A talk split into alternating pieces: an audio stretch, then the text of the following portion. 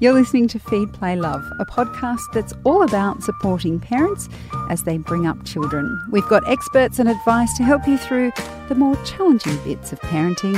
I'm Siobhan Hunt. Tim Costello is a name that many Australians associate with social justice and integrity. It would be fair to say that as a Baptist minister, he has walked his talk, working with people affected by gambling addiction, poverty, natural disasters, and more. He was the CEO of World Vision Australia for 12 years and continues to advocate for those without a voice. He's now released a memoir, A Lot with a Little, with which he hopes to inspire others to find meaning in their life. Hi, Tim. How are you? It's lovely to be with you. I'm doing well. What was the most important aspect of your childhood that influenced the man you've become? It really was the bookends of my parents' different take on Christian faith. Both had a Christian faith, but Dad's was uh, really escape from this world. It's too evil and broken and get to heaven. So it was a more salvation is in heaven message. Mum uh, had a Christian faith, but said, what's the point of climbing a ladder to heaven? Let's get back down and bring heaven on earth. Let's care for those who hurting and suffering now. Both of those bookends of faith actually, uh, in my parents' marriage, um, a marriage of 63 years, was probably the most important formative influence. And in terms, you mentioned there the different philosophy. We, as parents, hear a lot about role modelling. How did they role model those faiths? I mean, you mentioned your father was talking about heaven a lot, um, but your mum, it sounds like a very practical interpretation of faith. What did that look like in your family life? Well, for mum, you always knew you could bring what she called strays home. That was her term for the kids from the local orphanage um, who became friends of mine at primary school, or people who didn't fit in. Look, Dad was very um, hospitable too. Uh, he had been through depression, fought in the war in New Guinea. He had suffered a lot, and uh, I don't blame him for his question being, is there life after death? Because life was for him so arbitrary and uh, and threatening. Um, uh, my question is was and Mum's was, is there life before death? Can we be generous and hospitable and make a difference now? I, I often think of my kids and their question seems to be, is there life tonight? Is there a party on? Is there something happening? Uh, so um, those those those uh, approaches to how you ask the question about life, uh, I think, really influenced me. So, when your parents were raising you, did now that you look back, do you have a sense of what qualities they were trying to instill in you? Oh, very much. Dad uh, was saying to me that uh, this world is uh, a vale of tears. There is suffering, and don't be afraid of it because it produces character, and character uh, is really the thing that's important in life. Uh, that's what I mean by trying to get to heaven, proving yourself in this in this world that you are of good character. And his spiritual approach was a wonderful gift to me. Uh, certainly was uh, that character question, but uh, it was really, uh, and how are we doing good, and how can we actually bring joy and hope and compassion? Uh, how can we engage with this world here and now? So both both of them, with their different approaches to Christian faith, uh, gave me wonderful gifts, gifts that I treasure, gifts that shaped me. Do you think the way they parented at the time was unique to them and their faith, or was it just different back then in terms of how we raised our kids?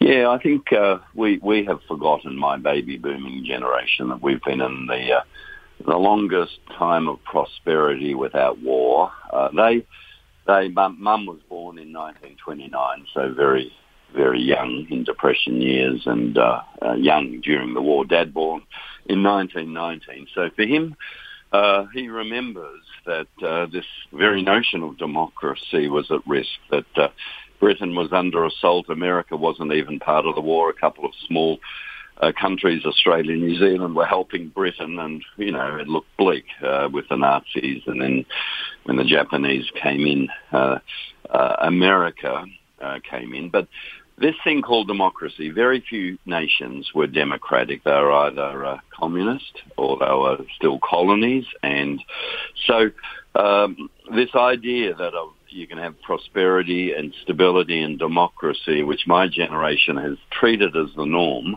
my parents' generation, and my father didn't. So it was, where do you find meaning?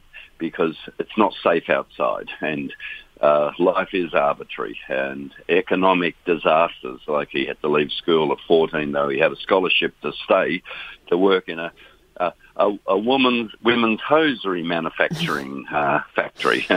um, so that sense of parenting said, well, give give kids resources uh, because there are dangerous things, arbitrary things. I think my generation became pretty soft. We've the baby boomers have been the highest spending, worst saving, most self indulgent generation in human history. I'm a bit critical of my generation um, because we've had such long prosperity and stability, and we just have taken democracy for granted as the norm. So. I think a lot of parents, not just those of faith, were shaped by those big forces of depression and war and then what you tried to do for your kids. Did you take anything from the way they parented you into how you've parented your own children?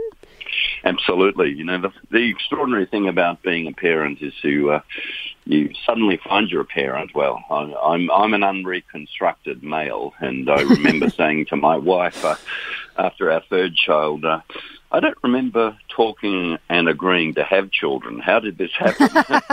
uh, oh, you're you're too busy. Uh, so, uh, and and no one has prepared you for the greatest uh, challenge of your life, parenting. You know, you you suddenly are, are doing that at, in my case, 29, and um, so what plays in the back of your mind like an automatic uh, tape is what your parents did. You you you find you are just by instinct doing exactly the same thing. So in our case, that was uh, no TV on at meal times. When I was growing up, we discussed what's happening in life. Meals would go for two hours. We would discuss everything. I remember a, friend at 10 coming to our meal table and saying, your family is weird.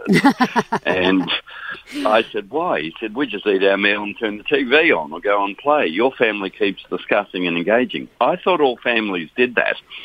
So I made sure that uh, with our three kids growing up, we did that, and and their our kids' friends loved it. It was almost countercultural to check in emotionally, to respect the cook by actually staying at the table and conversing and uh, being being stretched. So, absolutely, I did what my parents taught me. And you're a grandfather now. Obviously, between when you were a child and the way your parents grew up, and your own children bringing their children up today, parenting's changed a lot. Um, what do you see as the pros and cons, I guess, of bringing up a child today? Look, I think the signature of our age is anxiety at every level. I, I worry that the helicopter parents are so anxious that uh, they just know their child is special and the school mustn't have seen how special they are because they either got some bad grades or they got bullied and they're furious at the teacher and they're anxious about their child and they're over involved and over protected. Um, that that was very different to my parents. I I think that anxiety uh, actually uh, prevents kids sometimes from the knocks in life, from understanding that we're all fragile humans trying to get by, that our identity isn't tied up in our grades or whatever university course we got into. It goes much deeper. It's tied up in our character, which is really the gift from my father and my mother. And in terms of that idea of character, um, because as you say, we live in a time of great prosperity, there are possibly pressures from other stranger elements like the internet and social media and the prevalence of screens. How do you think you develop character? It doesn't sound like, you know, it's not like your parents made you sleep on the porch through winter or anything like that. So, how, how would you describe the building of character? Well, you know, my brother and I shared a bedroom for 17 years. Kids these days uh, all seem to have a fundamental human right to a bedroom. I'm talking about middle class families.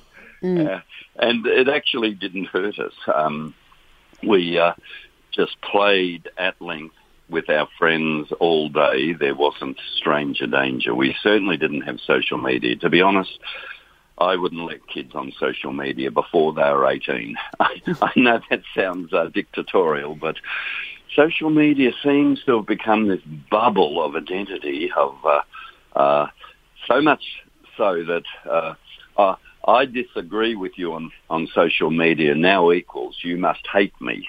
Um, even just disagreeing or uh, suddenly is uh, this sense of fragility because it's it's so intrusive. It's so uh, about li- parts of our lives that we have to put up to tell a good story about ourselves. I looked in the mirror and I've got a good story to tell about myself, and please validate it on, on, on social media.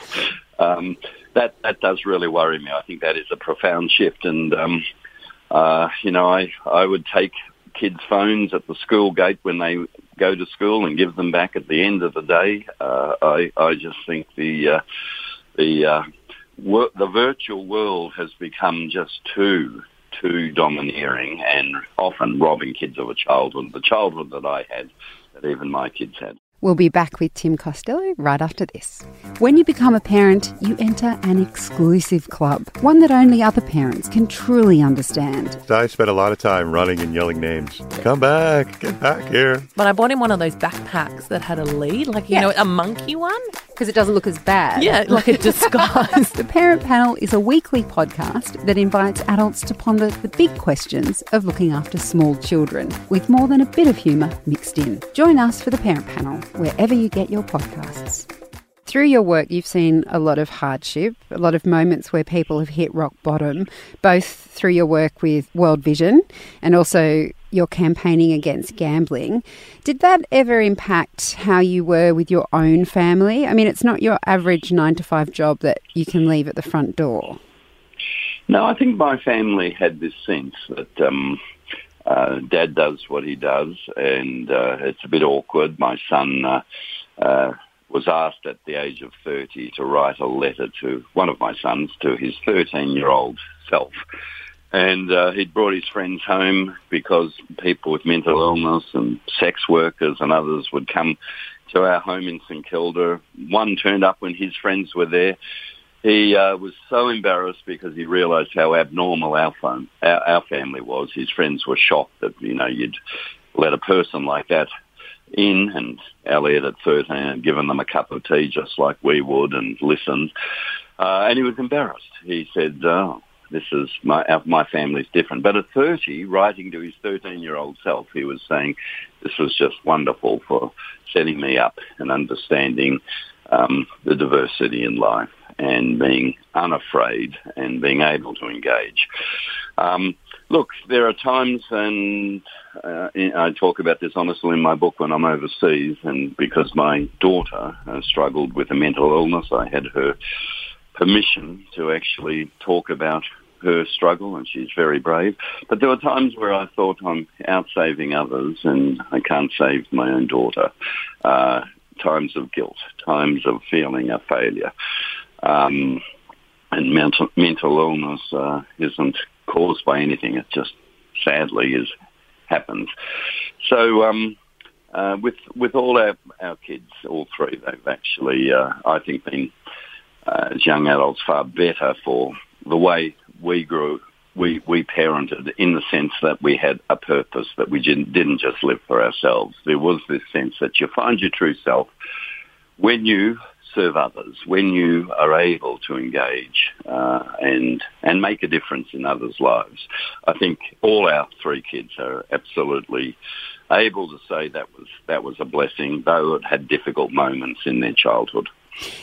And did it impact the way you thought about parenting um, when you know or, or, the way you, you parented or, or, chose to do things with your kids, given that you were often exposed to, um, you know, children who didn't have enough to eat or children who were living through domestic violence. Um, that could be a very stark contrast when you walk back in the front door and your children have just had a bath and they're in their pajamas and they're well fed and you know exactly how you want them to be. But did that have an impact in the way you brought them up as well? Yeah, look, I think they had perspective always, that um, they were blessed. Uh, we weren't rich. I was on a Baptist minister's salary in St Kilda.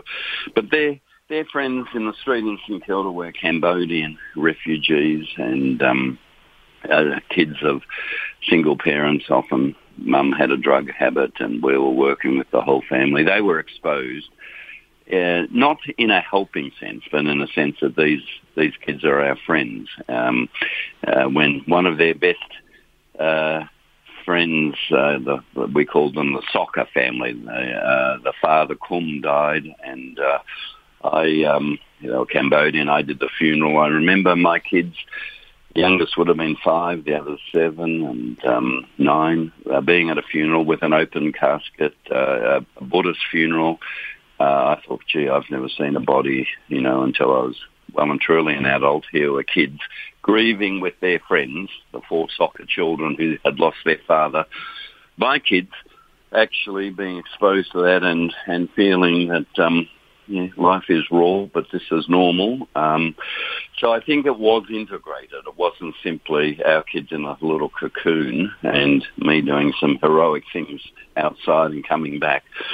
But you, you go to a good point. Um, I would always make a point of reading to my kids when they're in their pajamas and saying whatever's happened in the day and whatever you know big or scary things that, that that are there. When you read to them, you say the world is still in its right place. That you still are loved. That you belong. That uh, you can feel safe.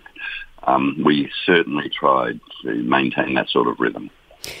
You talk about how um, your faith helped you find meaning in the way you interpreted your faith in terms of serving others. We do live in a, a country, in a world, possibly you could say a world, that is, um, especially in Australia, less religious than it's been in the past.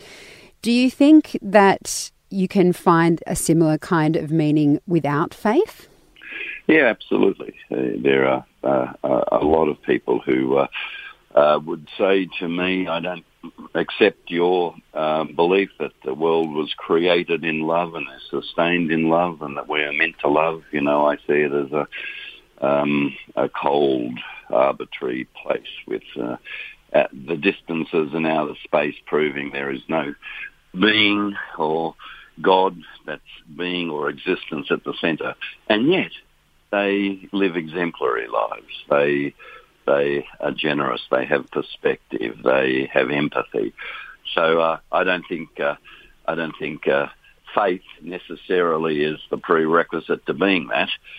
For me, um, it's been important because it's given me a sense of meaning that um, I am not just this heroic person against the odds in a cosmic universe where I'm just a biological freak and an accident. uh, that there is that there is a purpose to my life. That's what faith has given me. But there are a lot of people without that who live very purposeful lives. Tim, it's been an absolute pleasure speaking with you. Thanks for coming on the show. It's a pleasure. Thank you. That's Tim Costello, former CEO of World Vision Australia and Baptist minister. His memoir is called A Lot with a Little, and you'll find links to the book in the notes of this episode. Feed, Play, Love is a babyology podcast produced by Debbie Ning and presented by me, Siobhan Hunt. We'd love to hear from you, so if you'd like to get in touch, email us at feedplaylove at theparentbrand.com.au. See you next time.